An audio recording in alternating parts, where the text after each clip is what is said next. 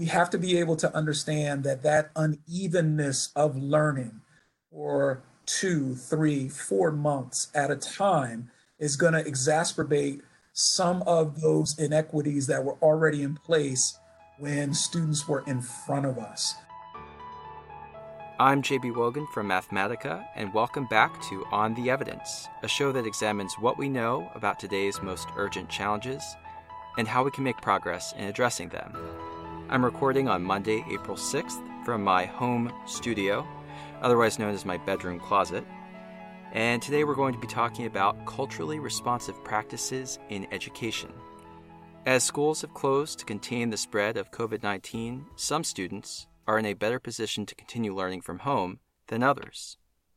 Even when students aren't grappling with the fallout of the pandemic, they face disparities in their educational opportunities and experiences due to differences in family income, differences in racial, ethnic, and other demographic characteristics, and differences in access to technology. Some state and local education leaders are proactively adopting culturally responsive practices to dismantle social and institutional barriers that inhibit student success. Our guests for this episode will share insights from both research and the field on implementing culturally responsive practices. George Guy Jr. has spent more than 20 years in education. He is currently serving as the principal of Rosa International Middle School in Cherry Hill, New Jersey, and he has helped lead efforts to identify and employ culturally responsive practices in his district and beyond. Steve Malik is an education researcher at Mathematica who spent nearly a decade as a middle school math teacher and a coach of new teachers.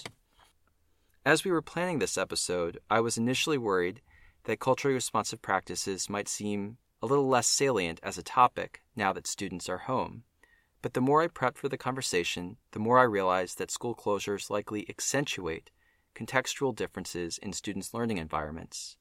Using a culturally responsive lens may be even more important for remote or e learning. I hope you enjoy our conversation. All right, so let's start by introducing ourselves. So, Steve and George, would you just say your name, your job title, and your employer? I am George Guy. Uh, I am the principal of Rosa International Middle School in Cherry Hill, New Jersey, uh, and I am employed by Cherry Hill Public Schools. And my name is Stephen Malik, and I'm a researcher at Mathematica. Okay, great. So, how did you all begin working with each other?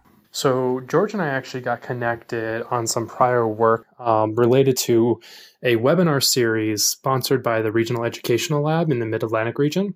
Um, the webinar series focused on equity and culturally responsive practices, and it was a four part series. And I believe we were connected through someone we had been working with whose name was Dr. Robert Jarvis, who's at the University of Pennsylvania's Coalition for Educational Equity. And we got connected through that. And um, I think George led our third of four sessions. We're really digging into kind of the practitioner experience of culturally responsive practices, and the rest is history, as they say. Okay, well, we'll talk more about culturally responsive practices in a second, but just out of curiosity, I mean, I mentioned in the introduction that we're recording today in April. We're all working from home. How has coronavirus affected your work? So, uh, well, I'm actually in the office at school today, one of the rare times I am here. I'm actually working on a culturally responsive practice by being here, and that we have handed out about 2,200 Chromebooks, but there are still demographics within each of our 19 schools that, for whatever reason, have not received Chromebooks, have not received hotspots for the ability to uh, have the internet at home. So I am actually here um, handing out Chromebooks from our own uh, school Chromebook supply to select uh, families as they come. And for whatever reason, in the last two weeks, they haven't had a device. So it's our job to make sure that we give them a device uh, and a hotspot so that this access to this remote online learning that we're purporting that will probably continue through uh, the month of April into May here in New Jersey will they will have uh, the appropriate device to be able to access uh, online work. So, from a COVID 19 standpoint, it really hits home on the reason why I am in the facility today and working with families to make sure that they have access. And I believe that's a culturally responsive practice that many of us who are in this work uh, value and feel strongly about. Uh, so that's how COVID 19 has affected my current work and is affecting me today on April the 6th. And is n- normally uh, you're you said you're you're home now. How long have you been working from home when you're not? I mean, I, I understand today is an exception, but when did you when did when did the school close for most students and most faculty? Yeah so for cherry hill public schools schools uh, the last day of session was march the 13th so we've been out of session since march the 16th uh, the governor governor murphy has put into place uh, a hold for school closures until april the 17th where we where we will all as a state revisit uh, our 540 school districts. We we believe because we still haven't reached our peak yet here in New Jersey that more than likely we will uh, be closed beyond April the 17th. So this is the new normal. I, we're kind of assuming the same thing here. Like I'm, I'm making the mental assumption that most schools will remain closed for the entirety of the school year. Um, I think that's that's highly likely um, given that any sort of like effective social distancing technique seems to take at least four weeks to take hold. And there are at least eight states in the country that have not, as of this recording, I believe, enacted strict uh, social distancing uh, policies yet. So it's uh it's really yet to be seen. I mean, I think, it, and there's going to be a real question of what school is going to look like in the fall, even if we do remain closed through the end of this year. So, kind of a an interesting moment in history for sure. And Steve, you're you're working from home in Seattle? Uh, yeah, in a suburb of Seattle. Yeah, and I typically work from home every day, but the big difference for for me is my spouse is also working from home. So a lot of kind of navigating of of space and time and who's on the phone and who's being loud and who's not. So, but uh, I think you know to your question about how this is really affecting the day to day work. I think for us, you know, and, and, rightfully so, the coronavirus has really sucked up all of the oxygen in the room.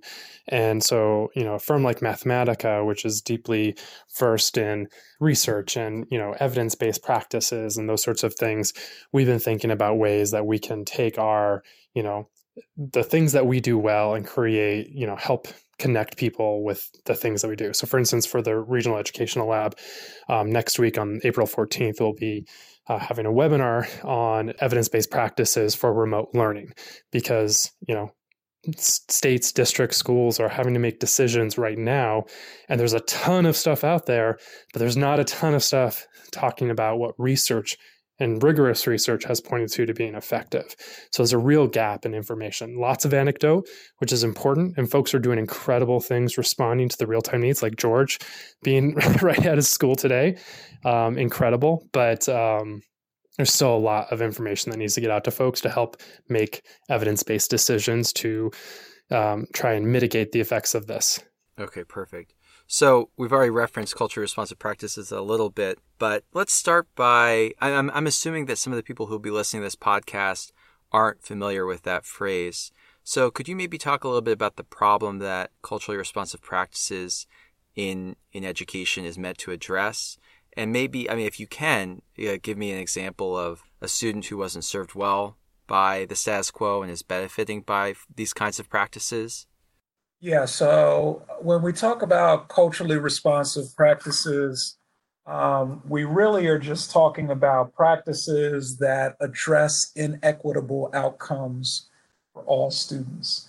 Uh, I think some of the most glaring inequitable outcomes for all students primarily deal with access. I think my first example today talked a great deal about access uh, and students and families who are um, coming to us who have not had a device to this remote learning and access. And the diversity of those families is uh, something that probably needs to be noted as well. Uh, these families could have language diverse students. They could have students who have individual education plans. Um, they could be students who are coming to us uh, from different uh, varying levels of socioeconomic status.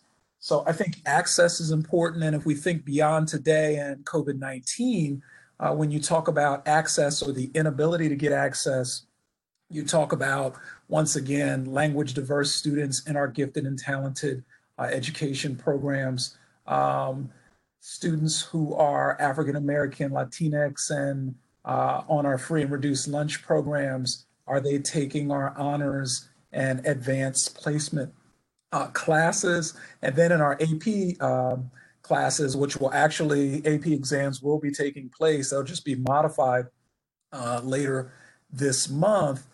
Will students uh, have the ability to pay for the AP exam and then will they have the means um, to score a three or higher, which most two year or four year institutions are looking at as validation um, for um, support within AP. So, those are just some examples of access and equity. Uh, I'm going to talk a little bit later about a student, but I guess I can talk a little bit about him now. Uh, we'll just call him Marcus. He's actually uh, a junior now in high school, but I started with him in the sixth grade, and he was part of a math pilot that we talk about from an access standpoint that uh, was meant to take African American, Latino, uh, and students on free and reduced lunch and accelerate them from sixth grade math to a seventh grade accelerated pre algebra program he was in that accelerated group, did well, went on to algebra the next year, did well. Um, and in the last two years, he's gone through geometry and algebra two. And he is set, if he stays on this trajectory, to take calculus uh, in his senior year. And that is important because a lot of the research shows us from an access standpoint that the highest level of post secondary success that kids will have is based upon the highest level of mathematics they took uh, in their pre K to 12 education. And calculus is, is one of the highest levels of mathematics that we have in our high school curriculum. So he is on that trajectory. But the culturally responsive practice was the acceleratory pilot to get him in the pre algebra. He did the things that he needed to do to do well there. And we supported him and his mother and the teachers along that journey to get him into algebra. We supported them again while he was in algebra. And then um, our colleagues at the high school have given him the support that he's needed to continue through. So, culturally responsive practices really address inequitable outcomes for all students. But I think there is some specificity around historically underserved students.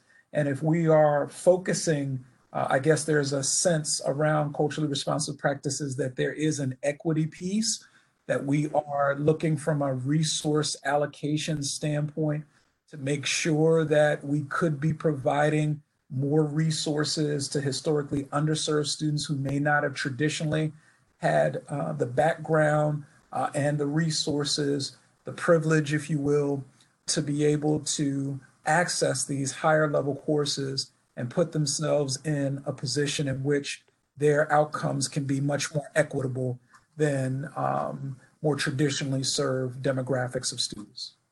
Yeah, and I think um, George's contextualizing culturally responsive practices within a framework around equity is just spot on. And for you know folks listening to this, kind of hearing the term equity, and you know maybe that often invokes for folks this idea of equality. Um, and there's actually a little bit of a difference between the two that I think shapes how to think about culturally responsive practices. So, equity is talking about just and fair distribution of resources based on individual needs, right? And so, when you think about equality and you think about equity, it's often thinking about the world of kind of inputs versus outputs. And in a world in which we're just thinking about equality, we're just thinking that everyone kind of has the same stuff or the same access to things at the very beginning. Whereas thinking about equity causes us to think about, well, what actually happens and, and what are those differences and holding ourselves accountable for the outputs of the things that we're doing. So in some ways, it's kind of like those function machines you used to play with when you were a kid and learning math in, in school. You know, when I was playing on kind of some of the early first computers in, in school, you know, you'd have like a thing. It'd say, here's the number, here's the number that pops out. What's going on in the function machine? Well, in this case, when we're talking about equity, you know, we're putting things in, and not everyone in the um, world or the country is getting kind of the same stuff on the input, and the stuff is coming out. The, the the function machine in this case serves as kind of like society structures, institutions, etc., that are shaping what happens to things that people get and what pops out of that. And so when we start talking about historically underserved communities, students, families, um, we're talking about those systems that that inhibit families from having the same access to opportunity as others. And so in in kind of how I think about culture responsive practices, a long way about to get that, is to say culture responsive practices are those things that help dismantle those institutional barriers to allow for those equitable outputs, those kind of the same outputs that you would expect to happen, assuming everyone started with the same thing. I don't know, George, if that's too different from how you think about it, but kind of how I think about it. No, definitely. Uh, definitely contextualize equity uh, and inequitable outcomes from a resource allocation standpoint. So thank you, Steve. The uh, the other metaphor that I've sometimes seen, and Steve, I mentioned this because I think I saw it in one of the webinars Mathematica hosted, where you have an adult and two children who are all trying to watch a baseball game behind a fence, and the adult is able to peer over the fence and watch the game no problem. There's a second child. There's a child who's maybe a teenager or a, a, taller child and maybe they can just barely peer over it and then there's a smaller child who can't see it at all and then equality is if you were to give the same size stepping stool to to everybody and and maybe that would boost the second child but not or the first child but not the second. And then uh, equity is you're giving proportionally sized stepping stools so that everybody is able to get a full view of the baseball stadium just regardless of um, what their original starting point or, or starting height was yeah, and and I think that's right. And a different way of saying this, and I think educators are very familiar with this term, but fair isn't always equal.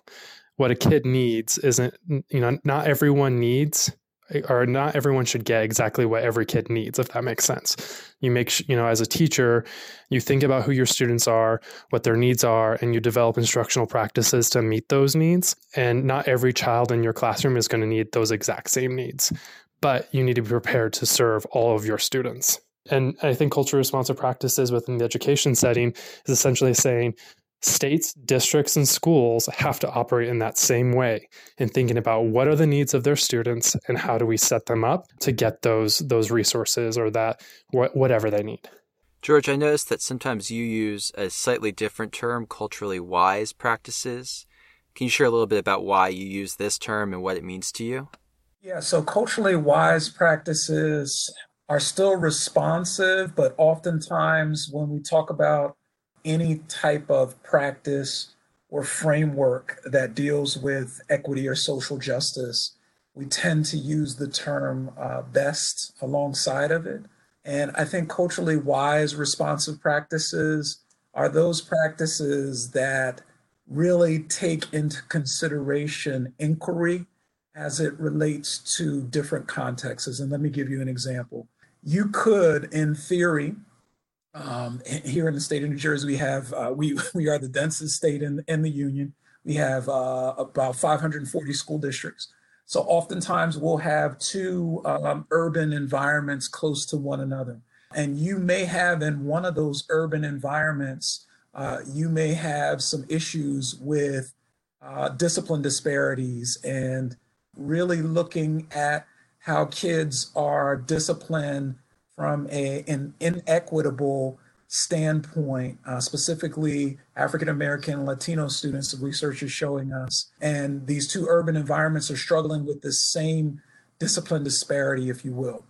Now, in one of the contexts is if you start asking questions, and this is where I think the wise practices comes, not necessarily the best practices, but if you use an inquiry modality uh, and start asking questions of the data and asking questions about the about people who are manipulating the data and their values and belief systems, you might find that one of the urban environments who the demographics uh, could be similar in terms of the racial and ethnic makeup, it could be similar in terms of the socioeconomic status.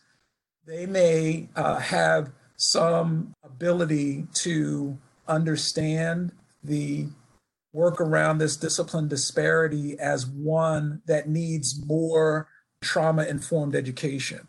That maybe this particular urban environment is dealing with children who are struggling with adverse uh, childhood environments, uh, these ACEs that you will.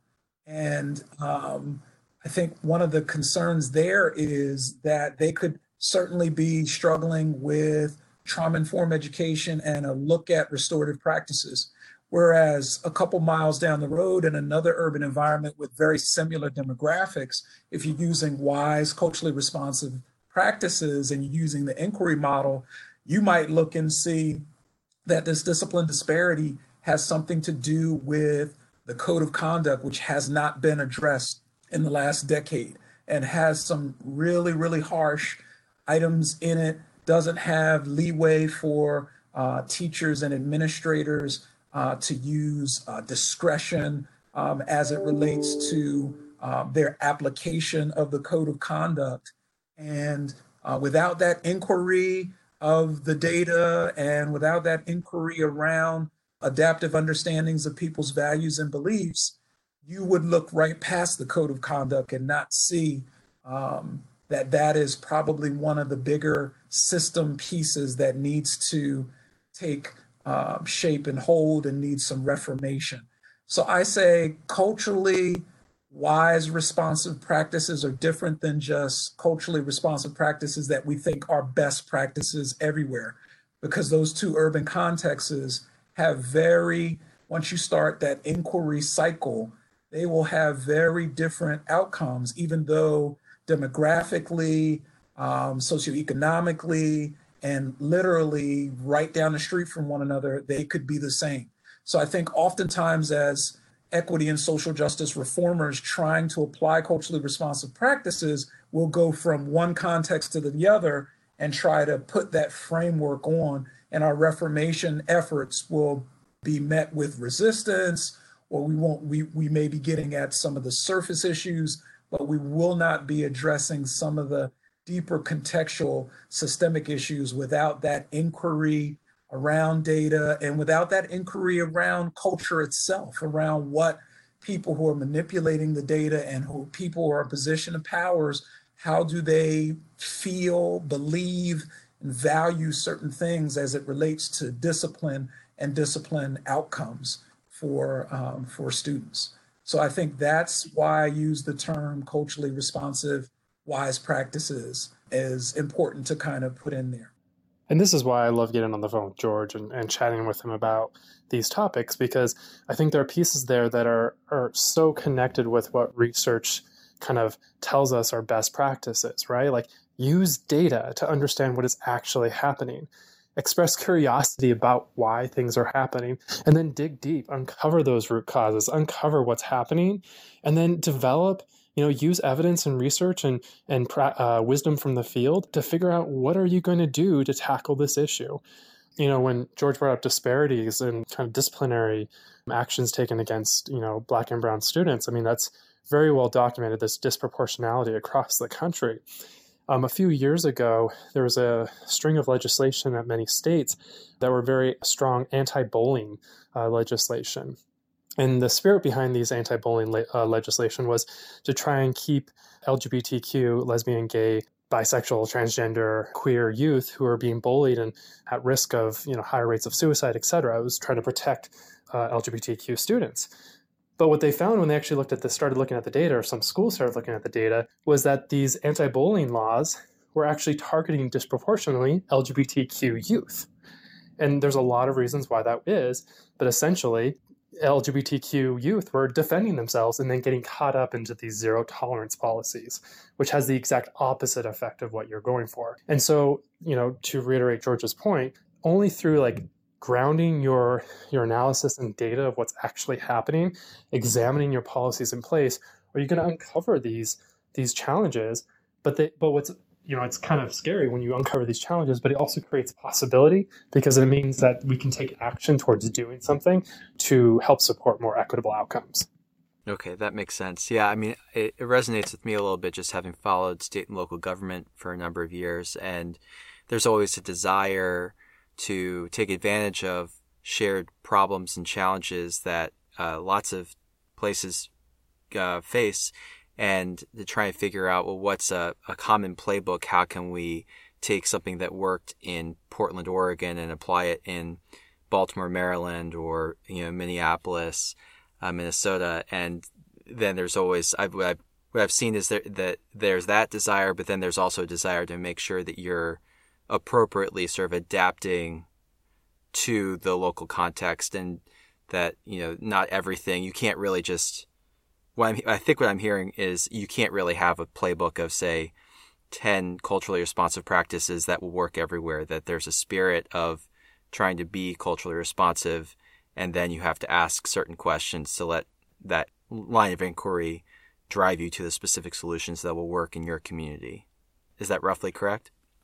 I think that's right, but I also don't want to lose the point that like if a teacher has or an educator or a human being has unconscious bias against another group of people, that's going to play out, right? So so I would say like understanding unconscious and implicit bias that a person has against or for different groups of people, that you know that's that's a culturally responsive practice that's going to be true no matter where you're at. But the the kind of importance of that versus other sorts of practices are going to vary depending on the setting that you're in, kind of like what George was saying. Or at least that's my take. George, feel free to disagree.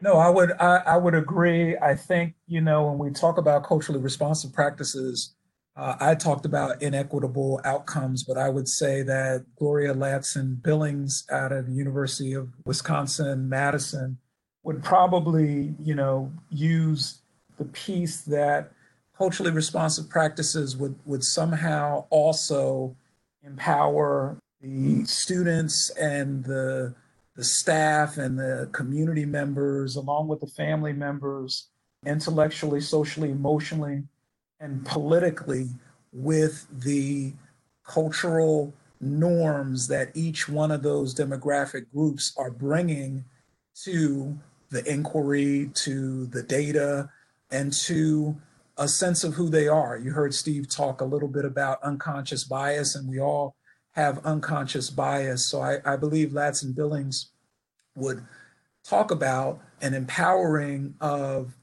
us being able to understand our own unconscious bias and i would agree with steve that that that is going to be a practice that we're going to take no matter where the context is but we do have to make sure that with culturally responsive practices and you know jb you were talking about this group of 10 you're absolutely right. I mean if we had 10 practices we we could just refine this and take it to our local walmart and patent it and have it out in different contexts and and we would be making some real headway as it relates to equitable outcomes for for for all students. But it just does not contextually match so there there has to be kind of a, a basic understanding and appreciation of what it is that we as stakeholders because we all come as stakeholders share can begin to embrace as we try to apply different culturally responsive practices within different contexts. So I would say that as an add on to what Steve said.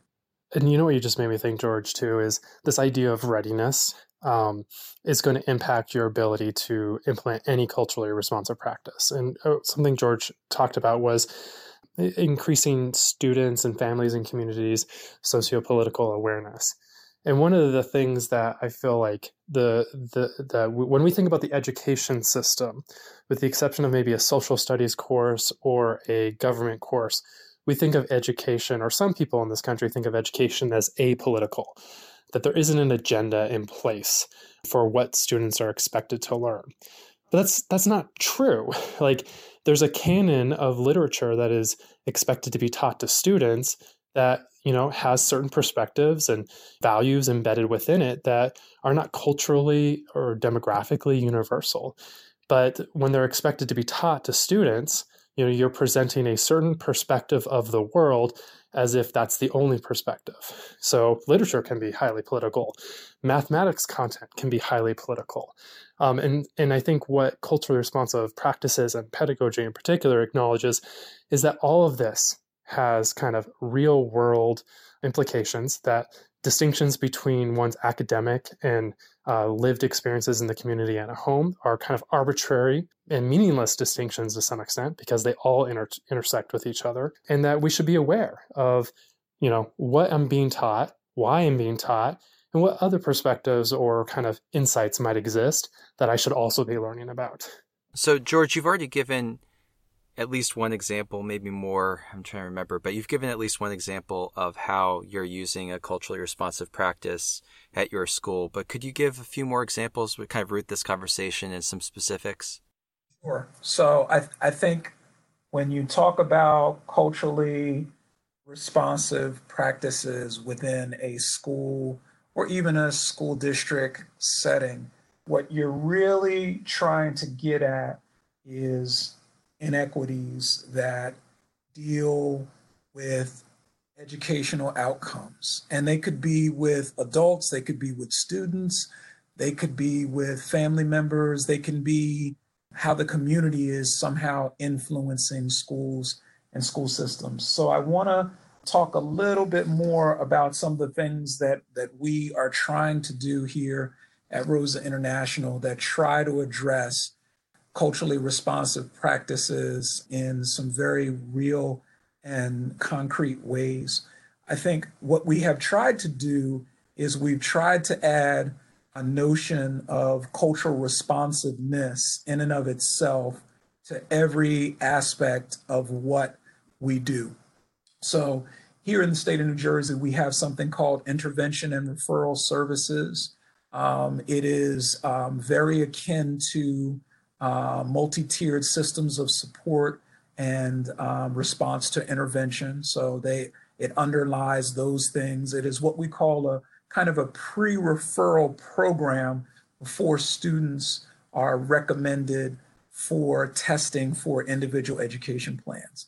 And I can say in the last six years, that intervention and referral services pre-referral program has been culturally responsive in the work that we've done with preparing teachers for um, how they support kids within pre-referral, whether that is an academic pre-referral, a behavioral attendance pre-referral, what kind of supports we give to the teachers and the families and the students, um, and the evidence of such, because ultimately there's got to be some quantitative evidence that says this culturally responsive practice um, made a difference the work that we do, the communication that we do, the support of the staff and the students and the families that we do, the outcomes over six years have been incredible in that we have been able to, every year, we've been able to minimize the amount of students that will go through our pre referral program and then be referred to our child study teams for testing for special education.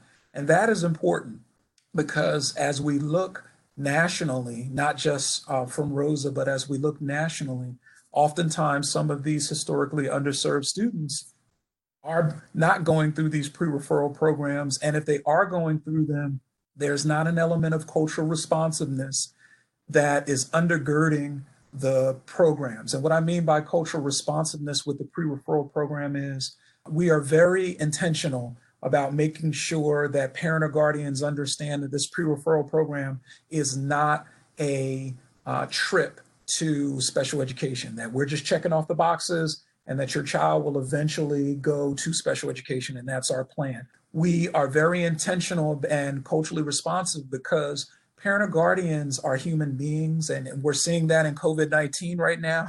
Uh, we're being very cautious about how and when we communicate with parent or guardians during COVID 19 and during our pre referral intervention and referral services.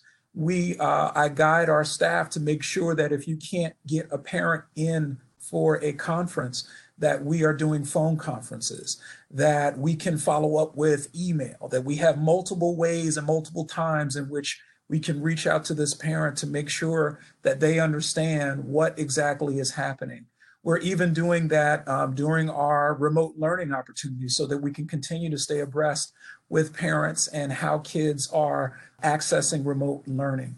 So that the cultural responsiveness around the pre-referral and over the six years and having a very uh, low rate of referral to special education is, is, is very important in our estimation because there is research out there that talks about black and brown students um, being over referred to uh, special education programming, and we do not want to be proliferators of that as a system.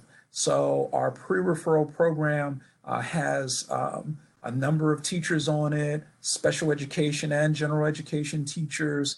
It has a assistant principal that guides the work. Uh, they have gone through training that deals with not only pre-referral work, but uh, at least one of the members is on our is on our uh, building cultural proficiency team. So she brings cultural proficiency lenses to the work around pre-referral.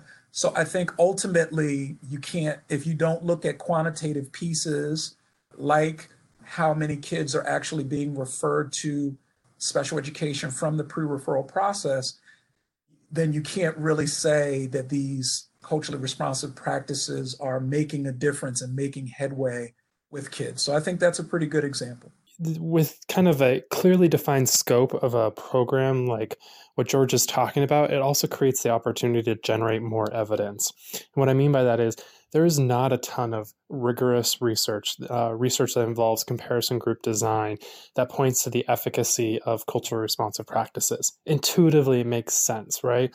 But we don't have kind of that that that strongest level of research to back it up. And when you have programs like what George is describing, it creates opportunities to generate evidence when schools kind of conduct their own mini, you know, tests. Like, does this referral across, you know, similar schools seem to increase or decrease uh, referrals to this program?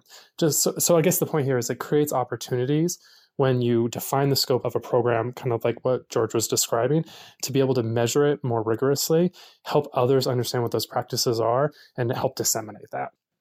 So I had two questions after this. I think I'm going to combine them. Basically, I'm, I'm interested in just how culturally responsive practices are are received, both from the teachers who might have to, the educators who might have to implement them, but also maybe at the more administrative level, uh, you know, both within the school and also at the district level. George, can you describe what kind of appetite you've seen for these kinds of practices and how faculty and, and systems are responding to the approach? So I, I would say that it is mixed at it's a mixed bag.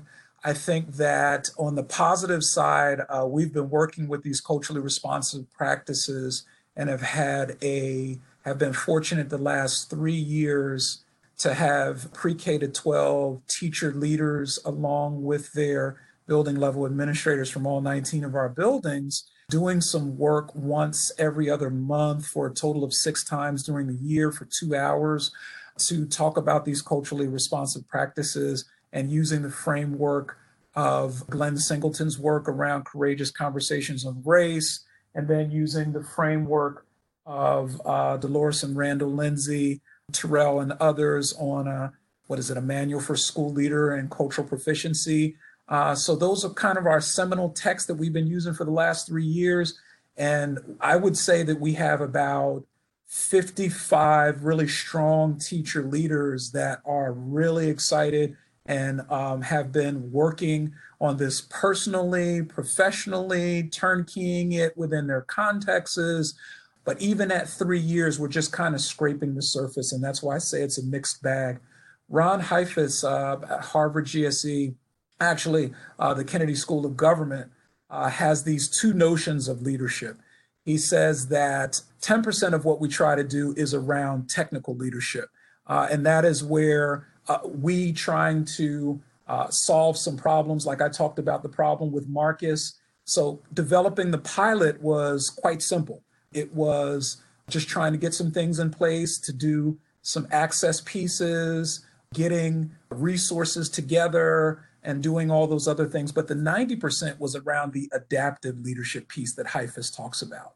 And the adaptive leadership is really about how people are feeling about taking this particular pilot of students and placing them in an acceleration when they didn't meet the necessary, more traditional criteria? Is that unfair? Are you giving them an advantage that other kids aren't? Why can't every kid have this advantage? And then when teachers are feeling a certain way about that, when they're feeling like there could have been some loss and, and some lack of equality uh, within that, how does that play out in an adaptive way, whether or not they have those children in their class, and what kind of supports are they going to give to those students? Are they going to stretch themselves and go above and beyond as it relates to pedagogical supports, emotional supports, communication with their families, really holding them to very high expectations? So Heifetz would call that, that is where the work around culturally proficient practices, um, that 90% push is me talking with what you heard Steve talk about with teachers and trying to tease out levels of unconscious bias and how is it playing itself into pedagogy, high or low expectations for this cohort of students and what it is that we are or aren't doing for them. So I would say that those teacher leaders that have been working with us for three years have been doing the work and they are the choir and they've been doing other pieces but the rest of our school district, and we we we employ over a thousand certificated staff, that is where we need to do the more adaptive work that will take much more than a teacher leader turnkeying information around culturally responsive practices. It will take those teacher leaders, their colleagues, administrators, board members, district office members, family members to really have some uh, courageous conversations uh, because that's why we use Singleton's work because the pilot that I started, uh, now it's, it's going into its fourth year, really has uh, two racial groups that are a part of it, and we can't disseminate race from the work that we're trying to do as it relates to culturally responsive practices. It is not the end all be all of what we will do, but it certainly is a factor, and it's and it's a tough conversation to have with people uh, especially if we are talking about the dominant uh, ethnicity in schools, which are middle class white women uh, that we're really struggling with. So I think when you you talk about how teachers respond, we we have gotten a, a, great response from those teacher leaders, and they are very excited about it. And then in our 19 schools, when they come back, they generally uh, have gotten kind of a mixed response. There are some who are welcoming it and have uh, embraced it, but then there are others that we need to do that more adaptive work with um, to help uncover what their values and belief systems are that that uh, advertently affect pedagogy, advertently affect uh, expectation, advertently affect how they will communicate or how they won't communicate effectively with students and with families. All right, so right now we're we're living through this pandemic. There are uh, students students at home. You know, most I you know most of the country at this point. What do you think it means to be culturally responsive in the context of COVID nineteen? And I know you've talked a little bit about you know like Chromebooks and, and some of the technology in, in your school. But if there's anything else you want to cover there, and then I guess the follow up question would be what what's keeping you up at night while schools are either closed or in this e-learning phase like what is what what uh, what work is there left for educators to do um, to address those concerns so i think during covid-19 at best when you're talking about remote learning whether that is packets because schools and school districts do not have the technology to be able to provide a, an online pla- uh, online platform, or whether or not it's online. I think what's happening is that the inequities that we saw are being exacerbated and will continue to be exacerbated because remote learning at best uh, since we started late february early march and then to the end of our school years for many of us throughout the 50 states in the united states is going to be the term i have heard used by so some of the social justice warriors that I really appreciate is uneven. That learning is going to be uneven. And I think as we matriculate into 2020, 2021, we have to be able to understand that that unevenness of learning for two, three, four months at a time is going to exacerbate some of those inequities that were already in place when students were in front of us. I think what keeps me up at night about COVID 19 and supporting our students and our families is that knowing that in the next two weeks or so, that sick leave for many of our larger corporations is going to run out, that people are not going to uh, have the ability in terms of businesses for essential personnel to continue to pay people, that we've put parents in a position for this remote learning and to be kind of uh, the people that are checking in on this remote learning, but also they are the breadwinners, and that financially there could be some hardships in the next two weeks that we need to be aware of. What keeps me up at night is my ability to find out about those hardships, to communicate with uh, families about those hardships, and to be in a position that we've never been in as public school districts. We talk about partnerships with NGOs, faith based,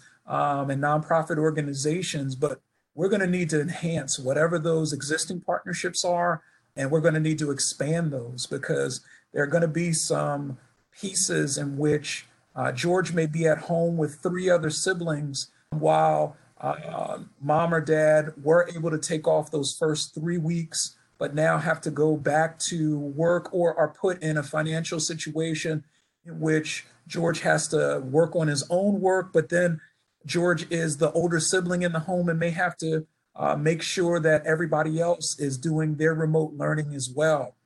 And George may not get any, may, uh, George's parent or guardians or families may not be in a position to support George.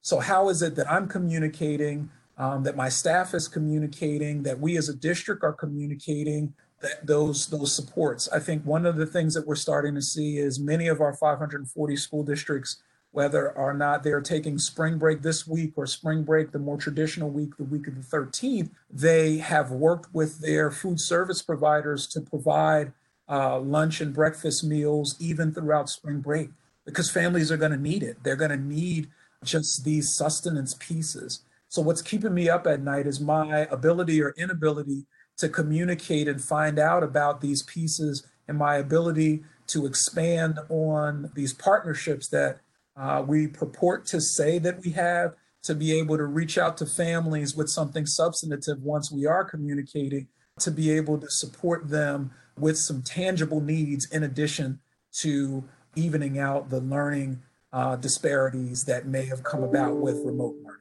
Steve, is there anything that, or what, what's what's keeping you up at night, or what are you thinking about in terms of culture responsive practices, cultural responsiveness in the era of COVID nineteen? You know, I have a, I feel like I have a lot of thoughts just flowing out at once. Um, you know, the the first and foremost is I think we've seen a lot of appropriate praise for um, essential workers like healthcare professionals and others who've been going out and kind of tackling this head on. I think educators also deserve a fair amount of praise for for literally in days. Some districts have completely re-envisioned how you know they get food to kids, right?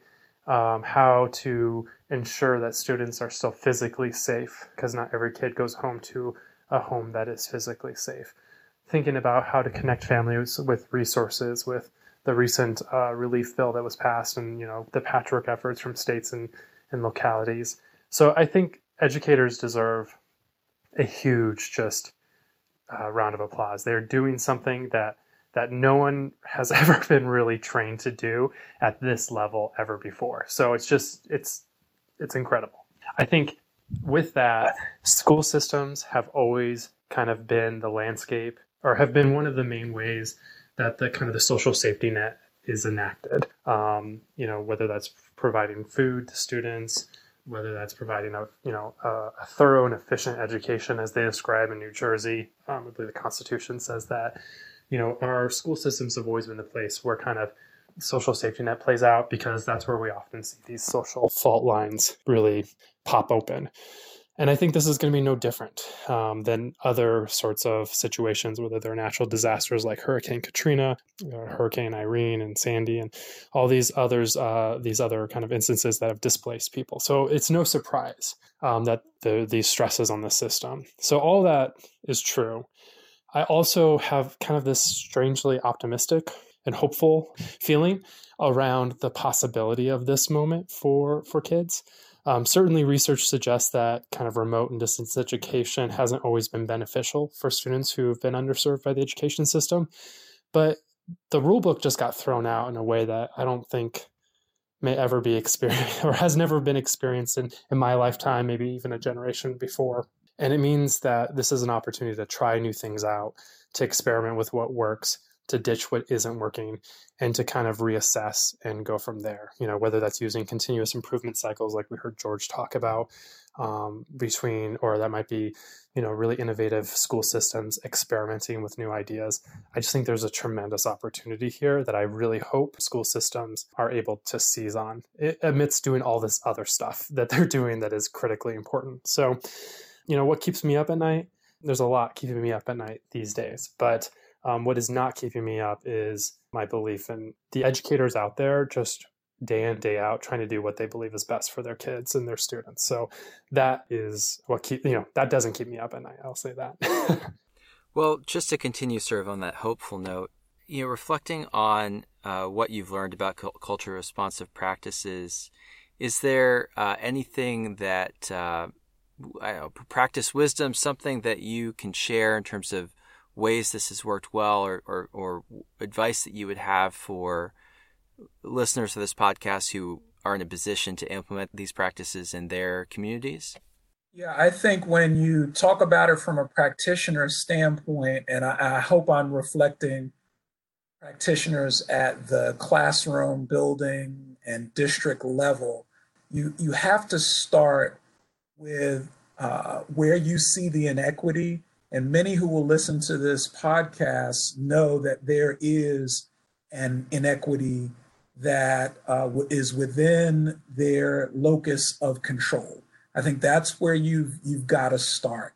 You've got to look at what your resources are and to kind of dovetail off of Steve's optimistic piece that he just put in, which I agree with.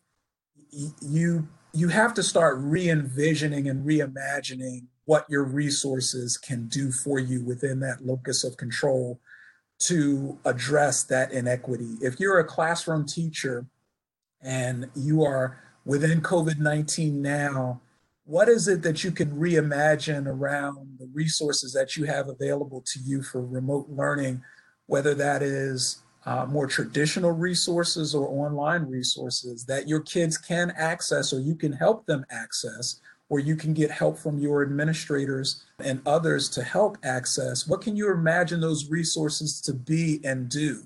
I think one of the things that we found over our first two weeks, March the 16th, March the 23rd, was kids that were disaffected when they were in seats in front of us were actually doing better. They had responded to us and said that I don't have the distractions around me. I feel like I can kind of zero in on what I need to do. Uh, so, what did we do? We reimagined what we were going to do from a grading perspective. We said, hey, uh, those first two weeks was review and reinforcement, and we were absolutely not putting in any grades because we just wanted to make sure everybody had access.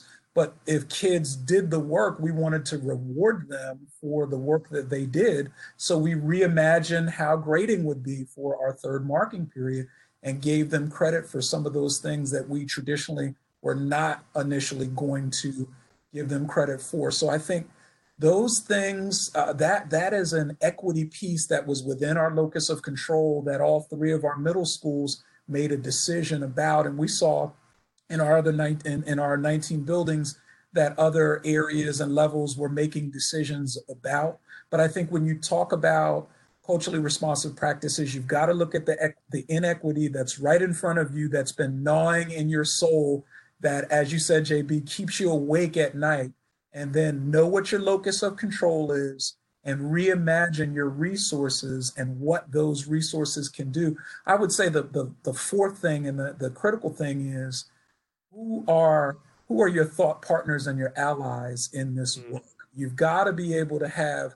Uh, this is not solitary work because if you are that solitary individual and then you think that you've enacted change and that change doesn't go beyond you and somehow you leave, you move on, you get promoted, you do something else, then you really haven't systemically. Uh, I, I, I, tend, I'm a, I'm a former science teacher, so I tend to use science analogies. You haven't pollinated and cross pollinated uh, your colleagues with how you've reimagined your resources, how you've dealt with inequity, and how you've applied that, the, that one particular culturally responsive practice. So you've got to get some thought partners, some people that can kind of tell you off uh, when you're totally off base, other than your spouse or your significant other.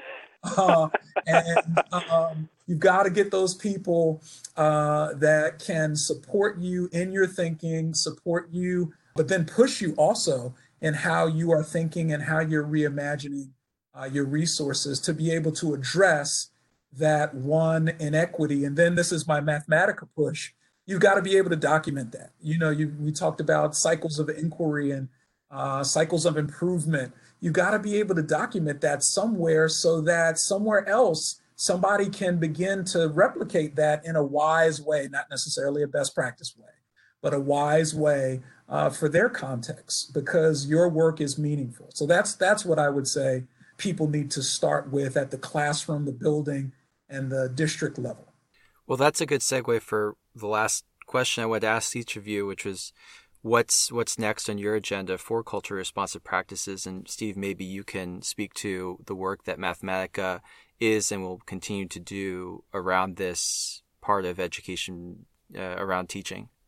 Yes, the U.S. Department of Education funds 10 regional education labs across the country. They're probably one of the largest investments made by the Department of Ed to increase the capacity of schools, states, and districts to use and apply data and evidence to inform decision making. And the, the RELs have really been thinking about how do we connect schools, states, districts with the information they need because there's a lot of very high stakes decisions happening very quickly, right? And so uh, the REL um, that I've um, that Mathematica operates based in the Mid Atlantic region includes the states of New Jersey, Pennsylvania, Delaware, Maryland, and DC has responded by kind of conducting a semi systematic literature scan of remote evidence based practices related to remote learning, um, as well as addressing um, some, some equity issues. And we'll be hosting a webinar on April 14th, I think from 3.30 to 5 o'clock Eastern Time. And we will be sharing the results of that lit scan um, along with having a special guest speaker, someone who also worked with us on this equity and cultural responsive pedagogy webinar series that George presented for. Uh, Dr. Heather Bennett from the Pennsylvania School Boards Association is going to be joining us and talking a bit about how they're thinking about some of the equity concerns that are that are coming up here for for students. So we're excited to keep this work moving forward and to do what we can to get the information that that educators need to make some of these decisions. Okay, great. And George, what about you? What's next for you in terms of culturally responsive practices? So I think, uh, in addition to the podcast that I'm doing with uh, you and Steve, I am working with uh, the New Jersey Principals and Supervisors Association and the Foundation for Education Administration. We are working on a series of uh, free webinars for uh, districts. My next um, or my webinar will be around family engagement. And I tried to weave in some of the thoughts around family engagement into this particular podcast, but it, it will really be around connection, cognition, and capabilities are some of the our, framework from uh, Dr. Karen Mapp, who's at Harvard, who talks about this kind of dual capacity framework between kids, between families, and between schools. And I'm really going to be trying to highlight the connections piece, especially within these next two weeks of that webinar. So once I get the uh, verification of when that's going to happen, and it'll probably happen sometime in, in April, that's what I'll be working on. And then from a connection standpoint here at Rosa, uh, we just uh, put together a vast document for all 783 of our, our kids and our guidance counselors and our teachers are working really, really hard We've been in this remote learning uh, environment for three weeks. We know that we're going to be in it at least for one more week, uh, the week of the 13th, before the governor gives us some more direction.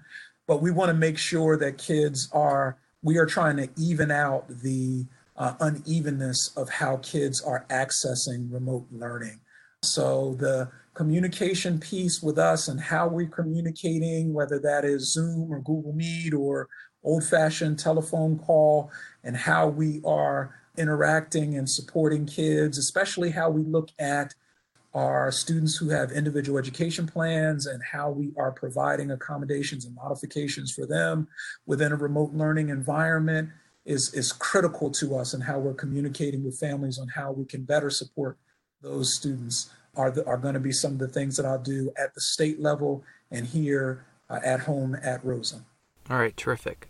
So um, let me just say thank you. Uh, this has been a really interesting conversation. It's timely and uh, it's important work.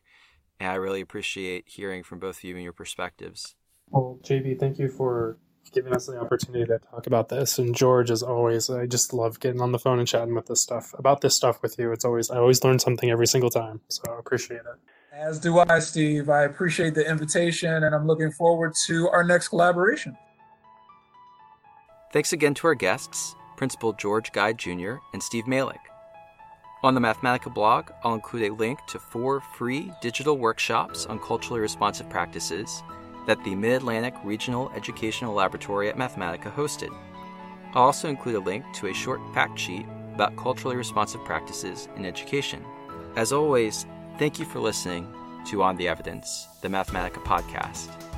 If you like this episode, please consider becoming a subscriber. We're available wherever you find podcasts.